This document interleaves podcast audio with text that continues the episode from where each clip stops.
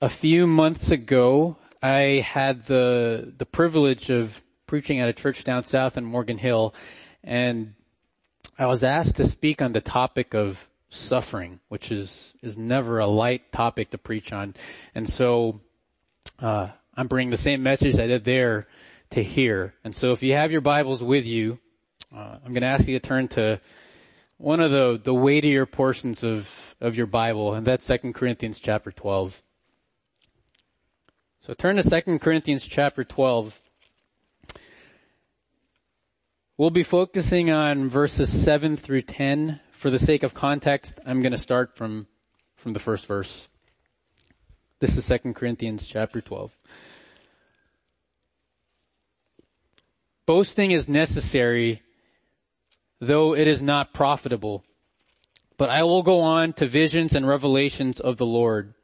I know a man in Christ who, 14 years ago, whether in the body, I do not know, or out of the body, I do not know, God knows, such a man was caught up to the third heaven.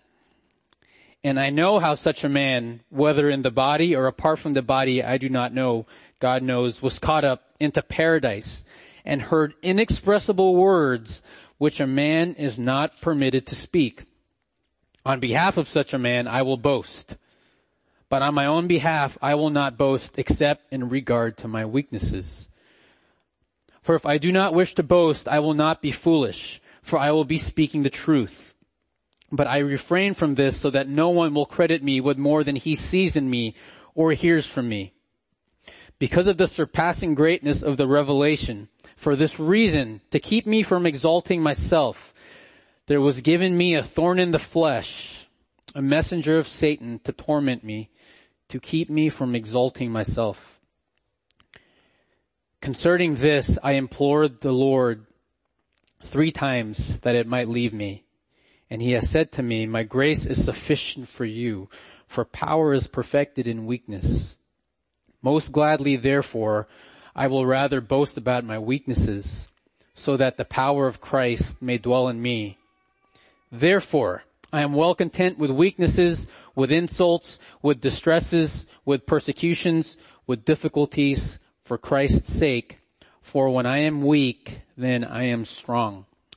Bow your heads to me. We'll pray one more time for the blessing of God to this hour. Father, we thank you for giving us this opportunity to look into your word to look into this topic of suffering, to respond to it appropriately in a way that brings honor to you, that magnifies Christ and does us good. We thank you for your Holy Spirit who fills us and gives us understanding of your word. And we do pray that you would open up the eyes of our hearts to understand all things that you've called us to. We trust in all that you're doing in our lives and we pray for this hour that you would bless it and it's in Christ's name we pray. Amen. Uh, in preparing for this message this week, actually for the last two weeks, I have been so incredibly distracted because of something going on right now. Um, namely, it happens every four years, and my family life and my ministry life has been on a halt because I've been so distracted. And it's this thing going on in Rio called the Olympics. I've been waiting for it to happen uh, for the last four years it has finally arrived. It's been one of the best that I've ever, that I've ever watched. And I think over 220 million people have been watching it all around the world. So it's not just me. Uh, I love the Summer Olympics in particular. I've been following just about every sport and just about every athlete who's been dominating and I love seeing them dominate. I love the, the short uh, little pieces that they uh, that they put together, uh, those mini biographies about these guys from Usain Bolt to Michael Phelps to Simone Biles, who I'd never heard of until this Olympics, to the, the swimmer Katie Ledecky, who apparently swims faster than men, to the South African 400 meter sprinter, to everybody, and you know I have to admit. Obviously, I never made it to the Olympics because I'm here. Uh, the thought did cross my mind that what if, uh, what if Jaden could one day participate? And so I was so inspired by Michael Phelps and Katie Ledecky that this week I taught my son how to swim without his floaties for the first time. And I did start to think, I wonder if he could if he could make it. Um, I think he has the genes for it. Uh, he'll have to, and I, I remember coming to two conclusions. Number one, he can. All things are possible. Um, through the Lord and through cheating. Um, but two things are gonna have to happen.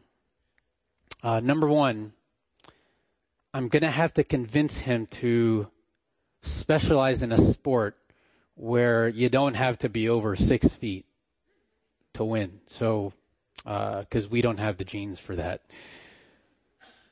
Number two, we're gonna have to teach him that pain is good. Because with the exception of these world-class athletes, to the rest of us, physical pain means you stop any form of exercise that you're doing. I remember talking to uh, my dad once, or uh, my brothers and sisters did, because his doctor had prescribed him to exercise more. And so we said, Dad, you should start exercising because your doctor said so. It will help. It'll help whatever condition you're struggling with. And my dad said, I, I would, I would go to the gym, but, but it's hard. And I said, well, what's so hard about it? He said, well, whenever I exercise, I get tired. and we said, that's, that's kind of the point. But that's how the rest of us think. That's why we're here and we're not in Rio. My dad is not in Rio competing, neither are we, because the rest of us, when we experience some kind of physical pain in relation to physical exertion, we take that as we need to, we need to stop these Olympic athletes, if you really do study how they train, what they have to go through, their life is filled with with pain. They're getting injured all the time. They're fatigued to the point where they can't move. They're cramping. They're sore. They want to quit. And something in them tells them or has to tell them that pain is good to an extent. Pain is good. And when you feel pain, just trust that there's a good purpose behind it. Just because you're experiencing pain doesn't mean you have to stop and doesn't mean that you're doing harm to yourself. And it doesn't mean that the coach who prescribed that, that workout to you is trying to harm you, even though you think he might.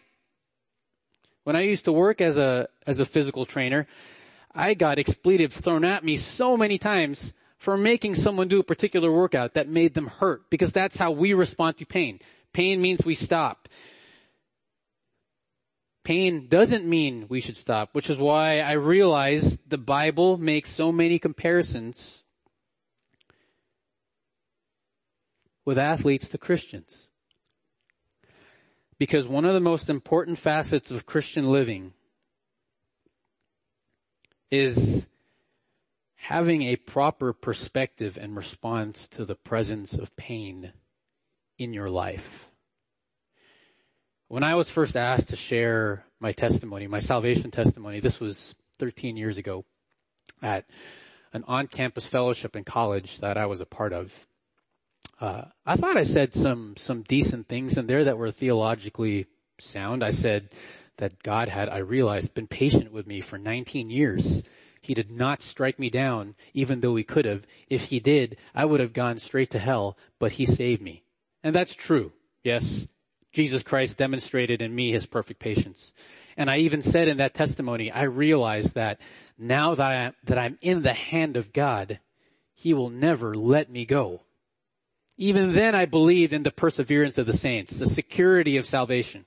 So I got two, two major doctrines down in my first sharing of my testimony.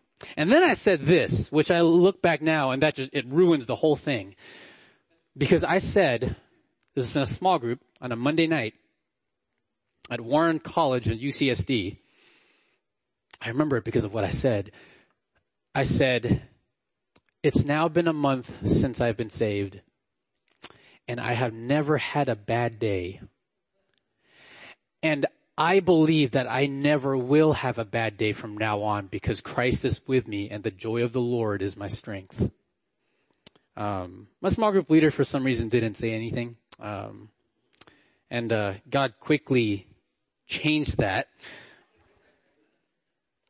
the more I, I've grown as a believer, the more I've progressed as a minister, uh, actually the more difficult it's become to preach on this topic of suffering because you become aware of how much suffering is really going on in the church. And you start to get a glimpse of how people are trying to deal with it.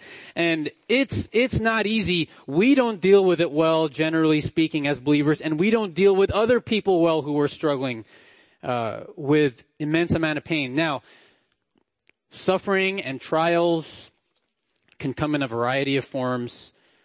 I've realized though I mean, living in San Jose in and of itself is a trial. It's expensive. People are not the nicest, we found out. Um, not saying anything about you, just, and again, life has a variety of trials. You fail tests, you lose jobs, you get into squabbles with your siblings. Uh, there's San Jose traffic, there's LA traffic, there's the heat, there's the flu, and all these trials are frustrating, and life is filled with them. I have realized that there is a particular breed of trials that's particularly agonizing, that are particularly painful, that for no better way of saying it, cause an unusual kind of shock to a person when he's experiencing it, and it causes a reverberation of pain that never seems to leave. These are the trials that when you're going through them, you feel like they're just haunting you all the time. They're tormenting you. You're always distracted and you're somewhat confused because you never seem to be dealing with it correctly. And these are the ones that truly drain the life out of you. And I've realized that not all trials are created equal. Everyone is going through a hard time, but I do recognize and affirm that there are certain portions of our church that are struggling more than others. These are the trials that when you're going through them, the Bible doesn't seem to be enough. You have to find 50 million blogs to read as to how to get through them. And no book ever seems to address the problem. These are the trials that I put this sermon together for because they're the ones that we commonly term as the thorn in the flesh. How do you know that you have a thorn in the flesh? Well, for one thing, you can look. Um, but the Bible's not talking about a physical thorn in your flesh. It's metaphorical. And before we get into the passage and what it says, I do want to uh, lay out a description. How do you know that as a believer, and I'll prove this later on, that you have one of these? Number one, they're out of the ordinary. They're not something that many of you experience, at least not on a regular basis. They're out of the ordinary. Hot weather is not a thorn in the flesh, nor is the winter, um, nor flat tires, even though they feel like it. They're out of the ordinary. Number two, they are excruciatingly painful. You know when something really hurts. You know when things are annoying, when they're frustrating, when they're inconvenient, but there are certain ones that particularly hurt. Number three, they are persistently painful. The pain doesn't go away. It's not physical. It's internal. It's emotional. Number four, they feel almost impossible to handle well. You're almost embarrassed about the way you've been conducting yourself trying to make it through and you feel like you're just a cosmic mess because you're not handling the trial well. Number five, God doesn't seem to take it away when you ask Him to take it away. You've been in those situations where you have begged God to take something away because you can't handle it and He keeps saying no. Number six, they're very, very difficult to talk about with people. Again, hot weather doesn't count. When the weather's hot, I'm complaining to everybody.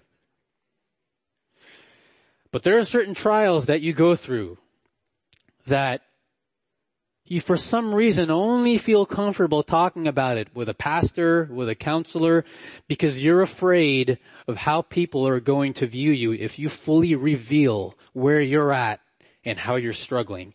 And everyone else in the world just can't seem to say the right thing when you tell them what you're struggling with.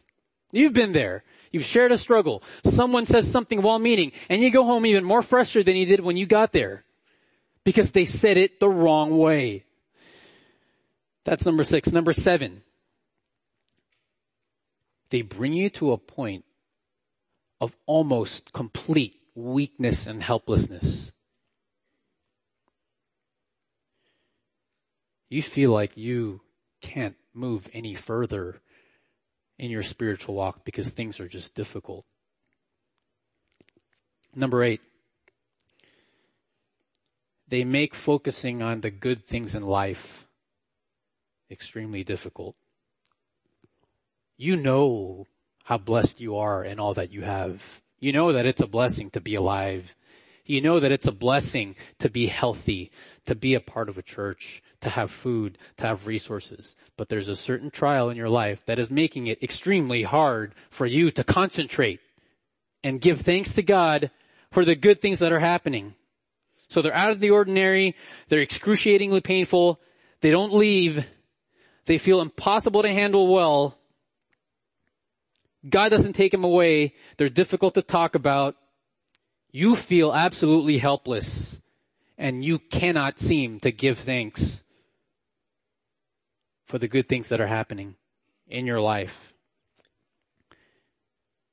And when you're going through something like this, people naively try to counsel you in the way that Job's friends did to him and it makes it all the more worse. If you're a believer today, you're in one of three places. You're either currently experiencing one, and you're confused, and you're in pain, and you want me to get to the message sooner and get out of this introduction. Number two, you have just experienced one and need a breather. And hope that Christ comes before the next one happens. Number three, you are about to experience one and you don't know when it's coming. Why do these things happen? How do you respond to them? I have asked this question many, many times. I know the answer objectively. It has become even more difficult to answer it subjectively when you experience it and when you watch others experience it. Is why does God allow for things to happen such that the hearts of his very own children are in a state of incredible agony and even torment. God knows how much pain you feel. Why does he let you go through it? And if you want to know what book in the Bible addresses this kind of a pain, it's this book. Second Corinthians is one of the most emotionally charged book in the Bible. It's where Paul comprehensively reveals his heart to people in an effort to write a defense of the integrity of his ministry and his character in light of the false accusations that were being made against him. There is a lot of heart in this book and there is a lot of pain in this book.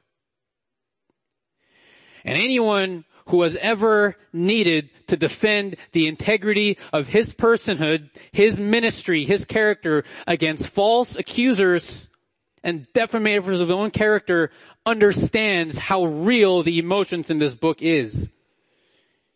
You feel the pain, you feel the plea. Paul writes in a way here that he just doesn't write anywhere else. This is the book where the Bible reveals the heart of a leader, where Paul says, if you want to know how true ministers of the gospel are supposed to think as opposed to the false ones. Read this letter. So what happened? Why did he write it? Wasn't First Corinthians enough? Right? Why do you have to add another 12 chapter, another 13 chapters to your Bible reading program? For one, when Paul wrote 1 Corinthians, after he wrote it, you had false teachers who came up in the Corinthian church. They lured people away from the truth and from Paul, Paul had pastored that church. When Paul heard about this, he was in Ephesus. He left Ephesus, went back to Corinth to try to address the problem with the false teachers, and guess what happened? The visit did not go well. He was insulted, he was betrayed, he was corporately rejected by the church that he loved and pastored, and you know how painful that is if you love someone and have raised someone in the truth and they outright reject you and accuse you of things that you're not guilty of. And so Paul went back to Ephesus. He wrote another letter to them and this one was a severe letter. It's the letter of the severe nature which he mentions in 2 Corinthians and we don't have the content of that letter. So technically it was 2 Corinthians, 3 Corinthians, maybe. But we don't have that second letter. So Paul then found out after he wrote that letter from Titus, while he's still in Ephesus, that the Corinthian church, that the people had repented. They were filled with a godly sorrow. They realized they were wrong. They realized the truth about Paul. But there was the reality of the continued presence of false teachers, slandering, the false accusations, the continued defamation of Paul's character. Because of this, Paul put this letter together where he's defending his ministry, he's defending his credentials, he's defending his apostleship, he's defending his character. And part of the defense of his character as a minister of the gospel is how he boasts. And in chapter 11, Paul says, what makes me different, what makes me real is with sincerity, God knows this. I will only boast about what I could not do. I will boast in my weaknesses, not in my strengths. That, that's not the American MO, right? We boast about the things that we're good at, the things that we can do. And Paul says, no, I'm different. I boast about the things that I can't do. I'll talk more about the things I wasn't able to accomplish. And so look at uh, chapter 11. Go back a couple verses. Look at verse 30 where Paul says, if I have to boast, I will boast of what pertains to my weakness. Paul did a lot of things in his ministry that we, you and I will never be able to do. And then he says, the God and Father of the Lord Jesus, he who is blessed forever knows that I'm not lying. In Damascus, the ethnarch under Aretas the king was guarding the city of the Damascus in order to seize me and I was let down in a basket through a window in the wall and so escaped his hands. In other words, the reason why I'm here. I would like to say, this is Paul speaking, I would like to say that I am alive because I pressed through life like no other. I was a warrior. I was a lion. I was an Olympian. Paul said, no, that wasn't the truth. Here was the truth. They were trying to kill me. They had cornered me. And the only reason I'm alive was because by the grace of God, people helped me through a window in the same way that Moses would only be able to say, the reason why I was alive was because my mother put me in a basket. Chapter 12, he says that he, he was privy to this great revelation that God gave him. And yet, doesn't boast about it. He still didn't till the end of his ministry. If you look at the rest of the Bible, we never really, we never find out what it is that Paul saw in that vision when he was caught up in the third heaven. We just know that he was in paradise, that he heard things that were inexpressible, incommunicable. But he says, I will rather boast about what I couldn't do. I would rather boast about the extreme pains that I went through. So the whole point of this message, the whole point of this verse is to have a Christ-centered, Christ-exalting approach to these thorns in the flesh, these really extremely painful trials, because of the reality that God intends them for His glory and your good. And so if you're going through it right now, hold on to this. If you're not, and you're about to, don't forget this. Keep it in your heart. The first point. Here's your outline. They all start with an R, I'll tell you right now. Because I'm from the Master Seminary and we do that there. And if you've listened to enough sermons, you can probably even guess the outline. The reality, the reason, and the response to these extremely painful trials. Number one. So these are three keys to a Christ-centered approach to these extremely painful trials. Number one, know the reality behind painful trials. What's really going on when you go through these things? Two things are going on. There are two realities Number one, God is sovereign over their presence. And number two, God is sovereign over their persistence. God allowed it to be there and God allowed it to stay there. Paul says, and because of the surpassing greatness of the revelations, for this reason to keep me from exalting myself, there was given to me a thorn in the flesh. The surpassing greatness. What is he talking about? The revelation that Paul received when he was caught up in the third heaven was a revelation that no one else had ever received up to that point. He was given a spiritual privilege relating to the knowledge of God that no other person was able to claim. It was so unique that he couldn't express it. He couldn't communicate it. He got a glimpse of heaven. I really would like to know what Paul heard and saw there, but it's not written down. Paul knew something that we don't. And that could have made him boastful. There are a lot of, I realize this, a lot of seminary graduates pastors, students of theology who become so arrogant when they get their degree or two or three or eight. And they want to make a point of letting people know how much they know. They want people to know how much they know and how much the people don't know.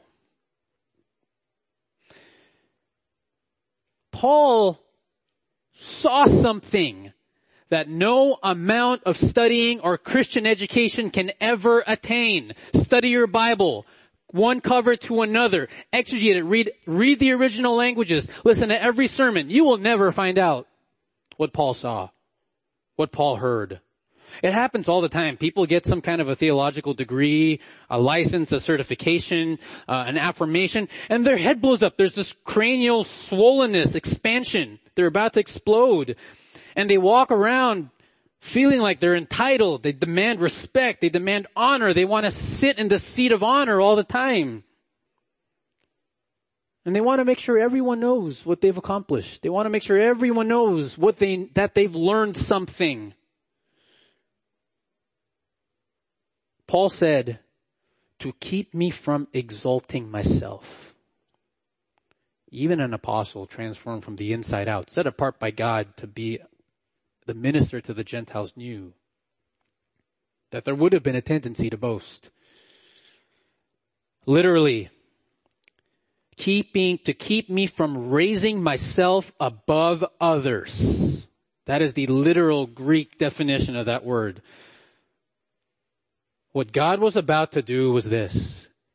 He was about to ensure that his apostle, after receiving something that was greater than what anyone else had ever received regarding spiritual revelation, would not dare to boast himself as greater than anyone else because of it.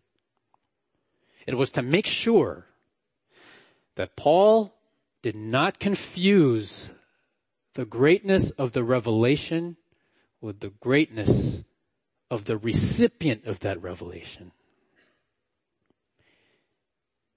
If you remember in, in 2 Chronicles 26 with King Uzziah, after God gave him success, he became prideful at heart. And that caused the downfall. And so what did God do to prevent Paul from, from getting there. There was given to me passive. It was given to me. Paul didn't find it himself. He didn't search for it. He didn't go on a treasure hunt for thorns. It was given to him. The, the question is, who gave it to him? Ultimately, who gives blessings and permits calamities in people's lives? Who gave it to him? It was God. God was sovereign over Paul's being struck by the thorn in the flesh. There was given to me a thorn in the flesh, literally a stake in the flesh. I remember a few years ago where uh, Kathy and I were heading upstairs uh, to get ready to go to bed. Uh, we had turned off the lights. I was sitting on the couch finishing something I was preparing for church or for school or whatever. And I got up and I accidentally jammed my toe against the side of the couch. And, and you know how that feels when you jam your big toe on the side of anything. And all you can do is cringe and, and time is supposed to let the pain, um, fly away. And and I remember when we got up to the master bedroom, I remember thinking the pain hasn't gone away. But I'm afraid to look down lest I see something because you know how delicate those toes can be. And, uh, I looked down anyway and there was a nail that had inserted itself between my toe and my toenail. So it was one of those that was in the side of the couch. It was uh, about as thin as a needle. And when I had jammed my foot by accident against the couch, that nail had inserted itself. And I remember thinking, this is, I think, the end of me. And I remember thinking, I love my wife, I love my kids, I love my school, but I don't care about anything I've achieved. I just need to get it out. And so I, I, I, I said, Kathy, there's a nail in my toe. And I said, can you get it out? And she goes, well, what do I do? I said, get some tweezers and get it out. So she comes over and as soon as she even touches my toenail with the tweezers, I screamed.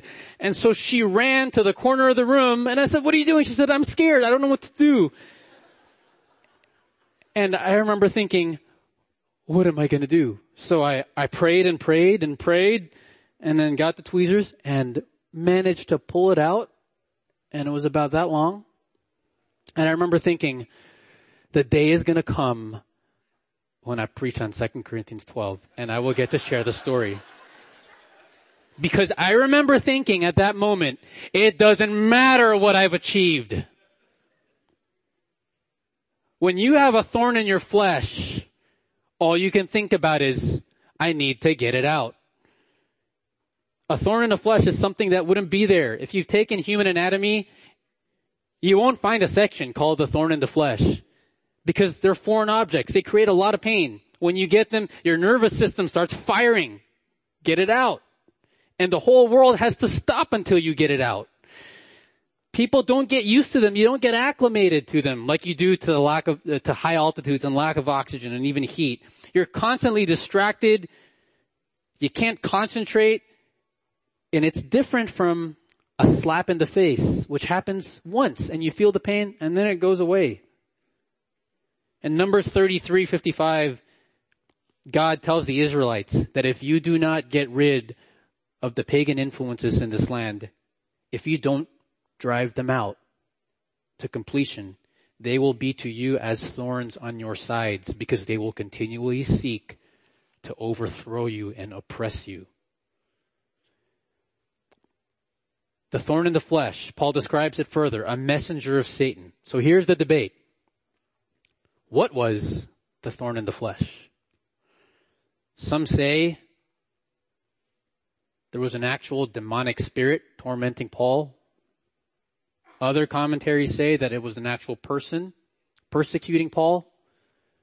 Some say it was a demonic spirit who had filled a person who was then persecuting Paul. And then some say it was a physical ailment. Messenger of Satan, literally an angel of Satan. After a lot of studying and a lot of discussion with the rest of the staff, I have come up with, I believe, is the most accurate answer to this? Affirmed? The answer is, I have no clue. Why? Because the Bible doesn't specify. The point of this passage is not to try to figure out what that thorn in the flesh is. The point of the passage is to make sure that you're responding to your thorns in the flesh the way Paul did. It's metaphorical for an agonizing, persistent, and distracting trial. All we know was that God permitted Satan to send something or someone to Paul that inflicted a stake in his heart and it was tormenting him. It says, a thorn in the flesh, a messenger of Satan to torment me, literally buffeting me, beating me, striking me, pummeling me. You concentrate? This, this isn't Paul having a bad hair day. This is him being pummeled. It's in the present tense. It's ongoing. It's happening over and over again and it's not leaving. And God put that there to humble Paul, to keep him humble, to keep him from boasting. Man has a natural tendency to think more highly of himself than he ought to when God has given him something good.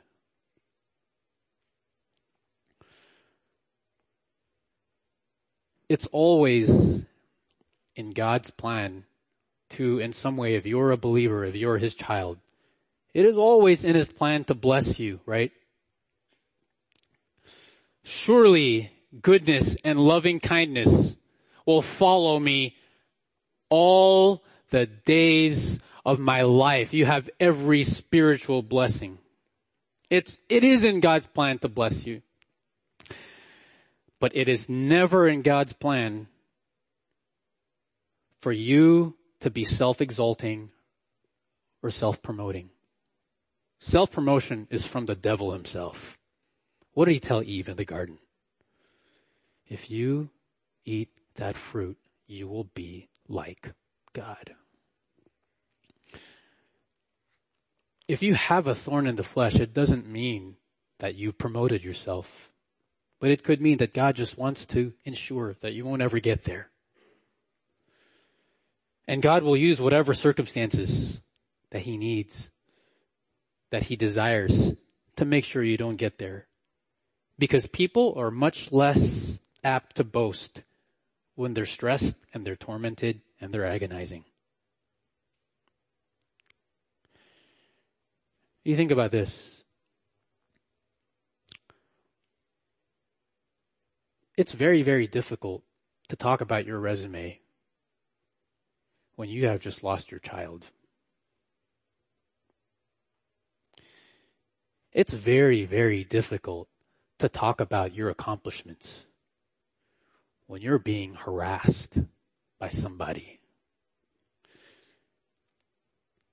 Your comfort is in the fact that God's not in this cosmic battle with Satan playing tug of war with you. When things happen, when these thorns come, God let it happen. He knows how much you can handle. And He allowed it to happen. Because painful trials like these are one of God's means to keep a person subjectively thinking the way that he should be thinking, speaking the way that he should be speaking, and boasting the way he should be boasting. It's to ensure that you don't walk around strutting, that you don't walk around like you're some kind of an angel with a halo over your head, that you don't have this false sense of importance, that you as a believer stay grounded and down to earth. And God in His mercy and grace allows these things to happen to keep you where you need to be. As a humble man before an almighty God and he is sovereign over their persistence. This is what was so difficult. When Paul says three times, where do you remember that from the garden, right? Three times. I asked him to remove it. Three times. Just like Jesus did in Gethsemane three times to pray for the cup to be removed. Whether it was three successive times in a night that Paul prayed or three times over a longer period of time, I don't know. All we know is that it was a persistent prayer. So the idea is that the trial was so painful that the same man who wrote that no temptation, right? You will encounter that God knows you can't bear, and yet this is the same man who experienced this to the point where three times he asked God to take it away. In other words, the first time God said no, and Paul didn't like that answer, so he asked it again. He prayed for reprieve rather than for strength, which is understandable if you've been in a trial like that. And God let it stay. One of the I think, most difficult things to witness uh, as a minister is when you watch a particularly upstanding individual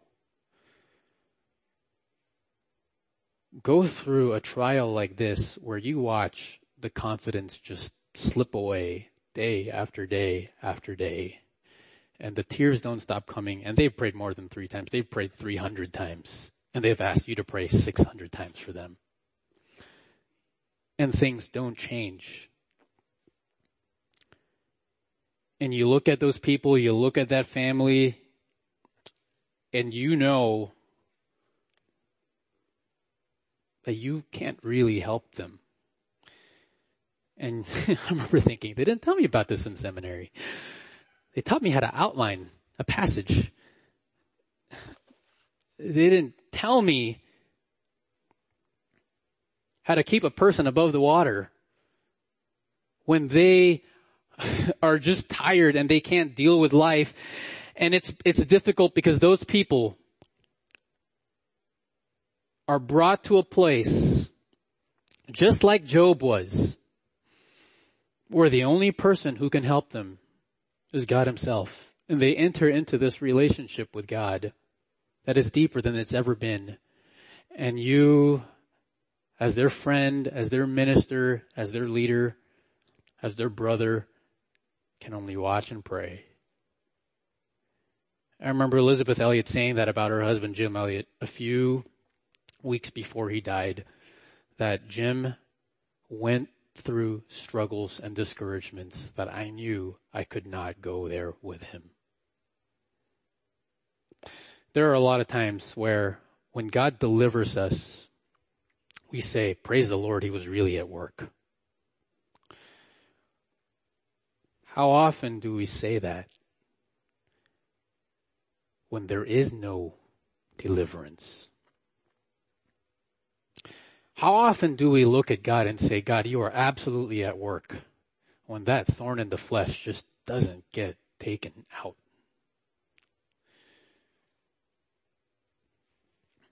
Sometimes God delivers. Other times, He doesn't. Sometimes He says yes. Other times he says no. Because in those instances where he said no, deliverance is not the best option. Why?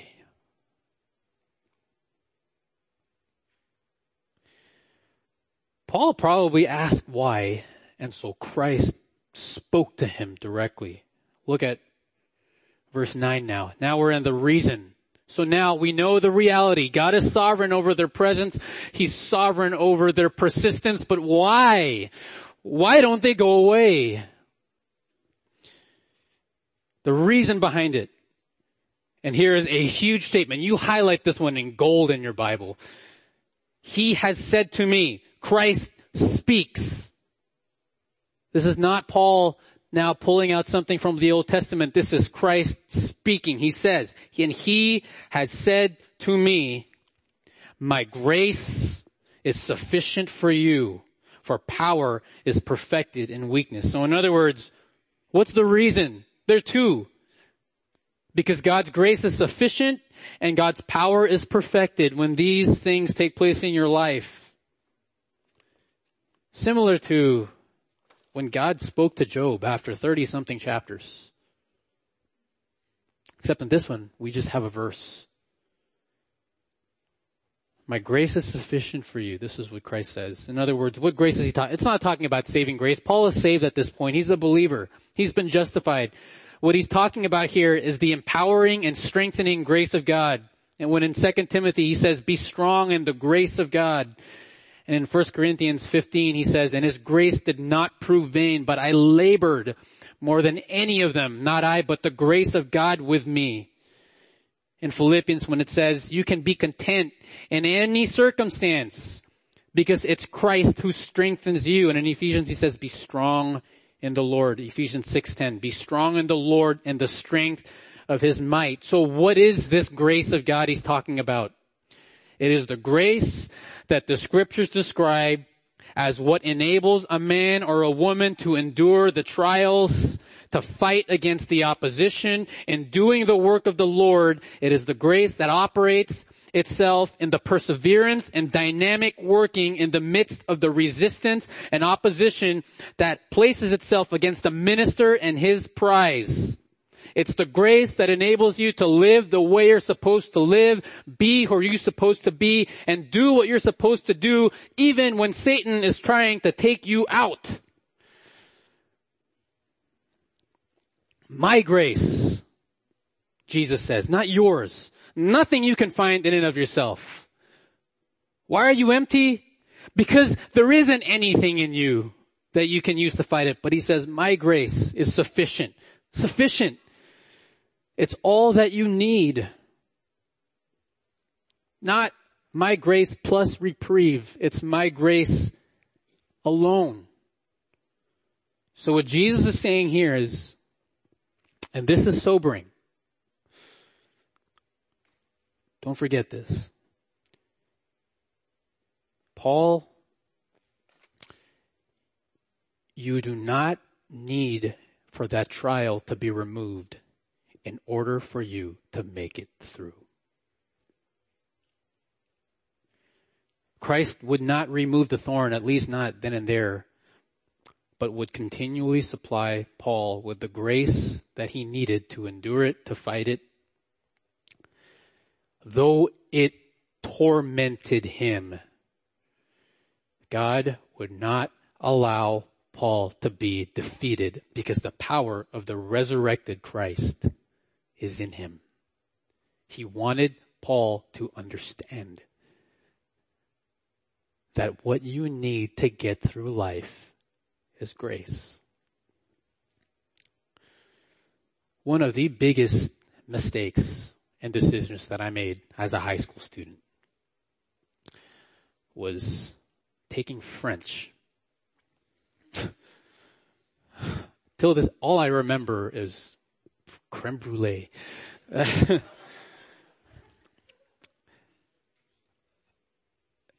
For no better terminology, I stunk at it. That was my thorn in the flesh in high school.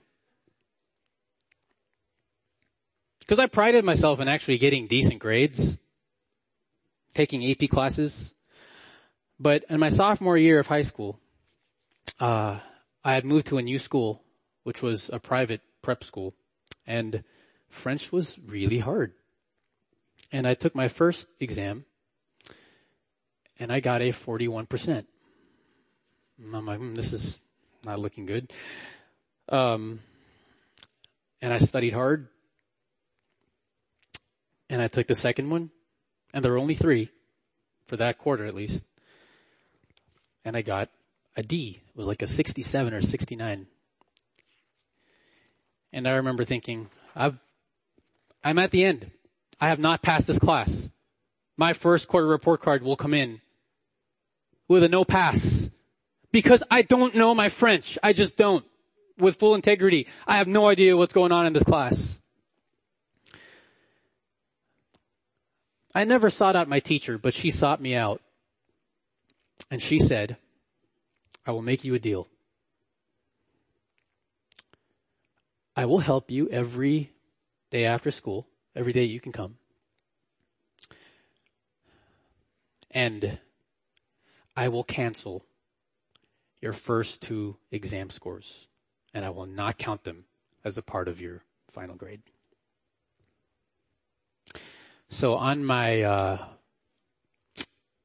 transcript under French 2, it says that I got a B plus. It was a fair score because I never cheated. And it came because of the grace of the teacher. I didn't work for it. I didn't earn it. I passed because someone showed me grace. And the exact same thing happened at the Master's Seminary for my very first hermeneutics class. I'm like, what is God trying to tell me? Because I get a B on my first paper, a B on my second paper. I missed some homework assignments. And then my grade said A minus. And so I went to the professor and said, sir, I think you made a mistake. And he said, oh, what, what mistake did I make? I said, well, I got a B on my first paper. I got a B on my second paper. And I got a B on the whatever other major homework assignment was that you gave us, but my grade says A minus. And he says, well, you worked hard. And I said, okay. And he said, well, and, and, and, and you really did do your best. And you were a good student. And I said, I know. And he said, and there was a little bit of grace on my part. I don't know if that was God just trying to tell me that I can't make it through school without the grace of teachers, or if it was just to learn this basic principle that the grace of God is all you need in this life. It doesn't mean that you don't have a responsibility to work out your salvation with fear and trembling, but it is God who is at work in you to will and to work for His good pleasure. God desires that all of His children remain humble and know that the grace of God is sufficient in all of life and ministry because it is through that humility that the message of the cross of Jesus Christ crucified is most clearly conveyed. You as a Christian walk around as a testimony that you were not good enough to save yourself and that someone by His grace paid His life on the cross so you could go to heaven and be with God forever. And that is the message that you carry around and it's tainted when you be boastful about the things that you've accomplished or what God's given to you. And so to keep you as the person who God intended you to be, thinking the way you ought to, proclaiming the gospel in the way it ought to be proclaimed, He will let thorns in the flesh stay there to keep you humble so you can fully say with integrity of your heart that the grace of God is enough. And also say this next thing, which is a huge paradox, for power is perfected in weakness. What does that mean? Power, referring to the power of Christ, the power of his resurrection, is perfected. Greek word there, to make complete, to reach full form, to reach a mature state.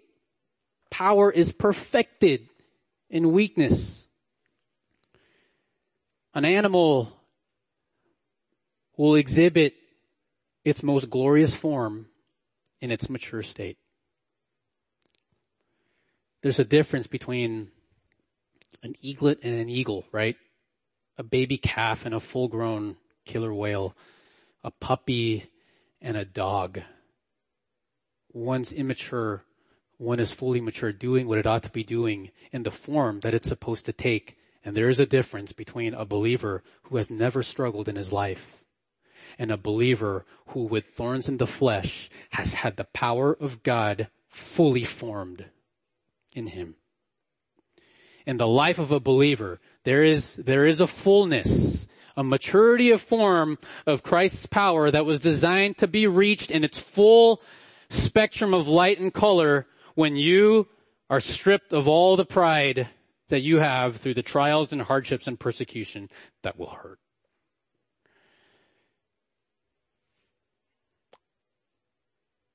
There are two things that are more important than deliverance.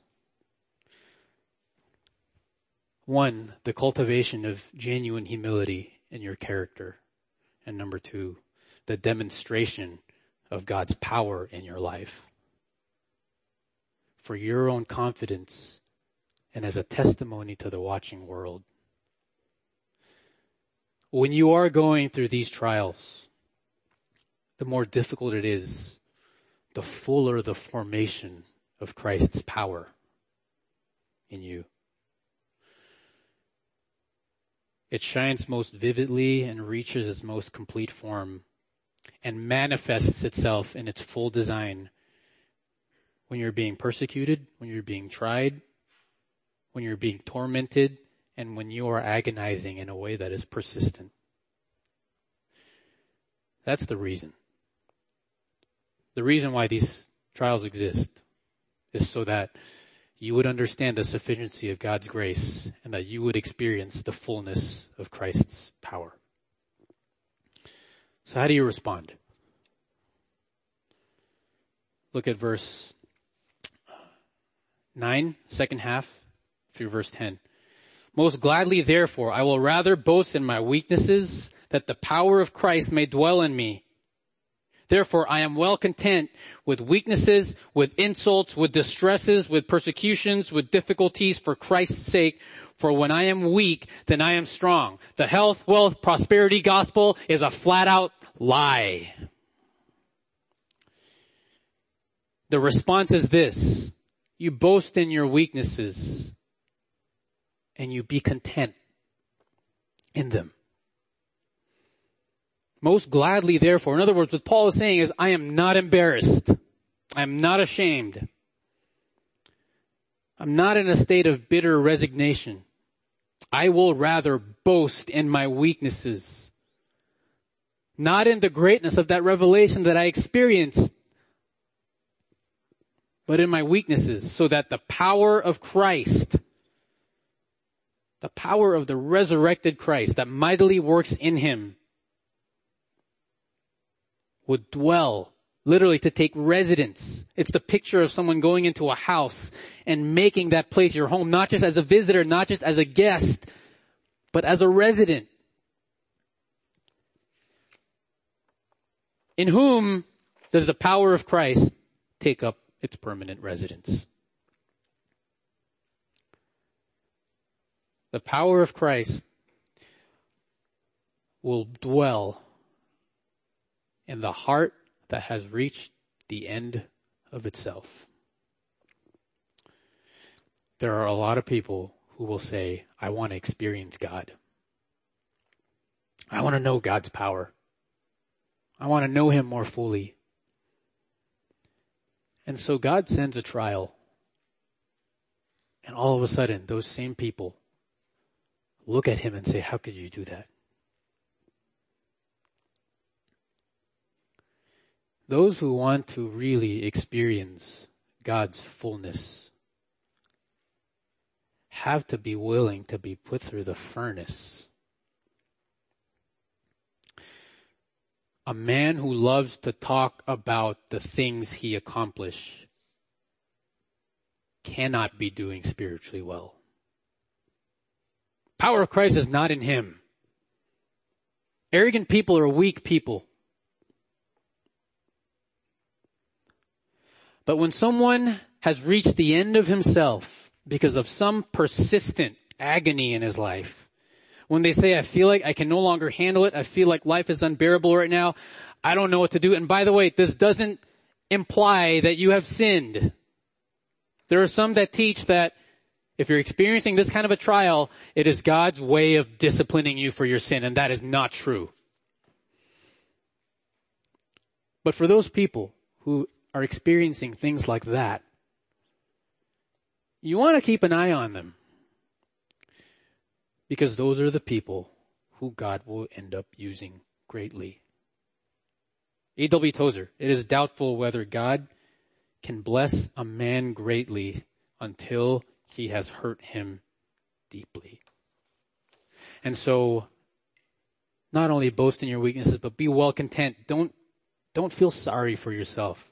Bible says that. I am well content with weaknesses. He finds contentment in the fact that he can't do everything. Yet he was powerless. with weaknesses, with insults. Oh, we, I would love to live in an insult free world. But we don't. With distresses, with persecutions, when people keep hounding you, with difficulties, for whose sake? For Christ's sake, for the sake of experiencing the power of this resurrected Christ, I will be well content. I will not force God or compel Him to try to take it away at this point in life. Because here's another paradox. For when I am weak, I am strong.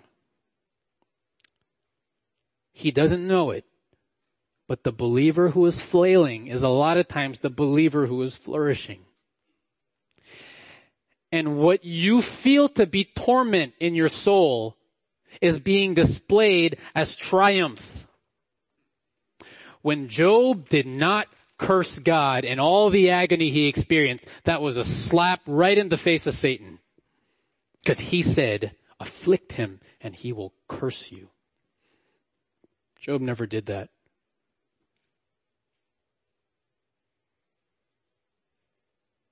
Joy over trials doesn't mean you pretend like you like what's happening. Otherwise they wouldn't be trials.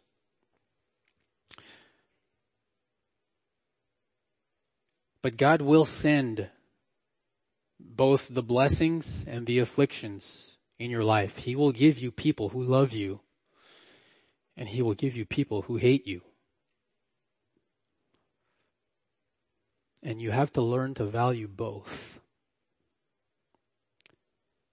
Because there is a place for people who encourage you. And there is a place in your life for people who defame you. God uses both. The most pain, the more painful life gets, the more powerful the man of God becomes. God will inflict pain on you, but not harm. He makes you weak to make you strong. That is the, paradox. I don't know how that works, but it does work. So maybe instead of saying, God take it away,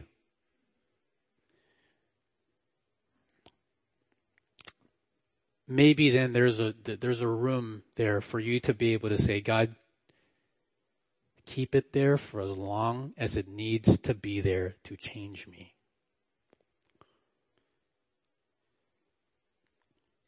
If you have placed your faith in Jesus Christ, there's a promise that seasons of torment and trauma will be followed by seasons of triumph. The power of Christ will dwell in you and will be perfected in you. The one who saved you from your sins is the one who will strengthen you in this sinful world to persevere. Your Savior is your helper. The one who absorbed, think about this, the one who absorbed the Father's wrath towards your sins is the one who will supply you the strength to fight through a world of sin. The resurrected Christ is in you. And when those thorns are there, they serve this purpose. For that power to be completed.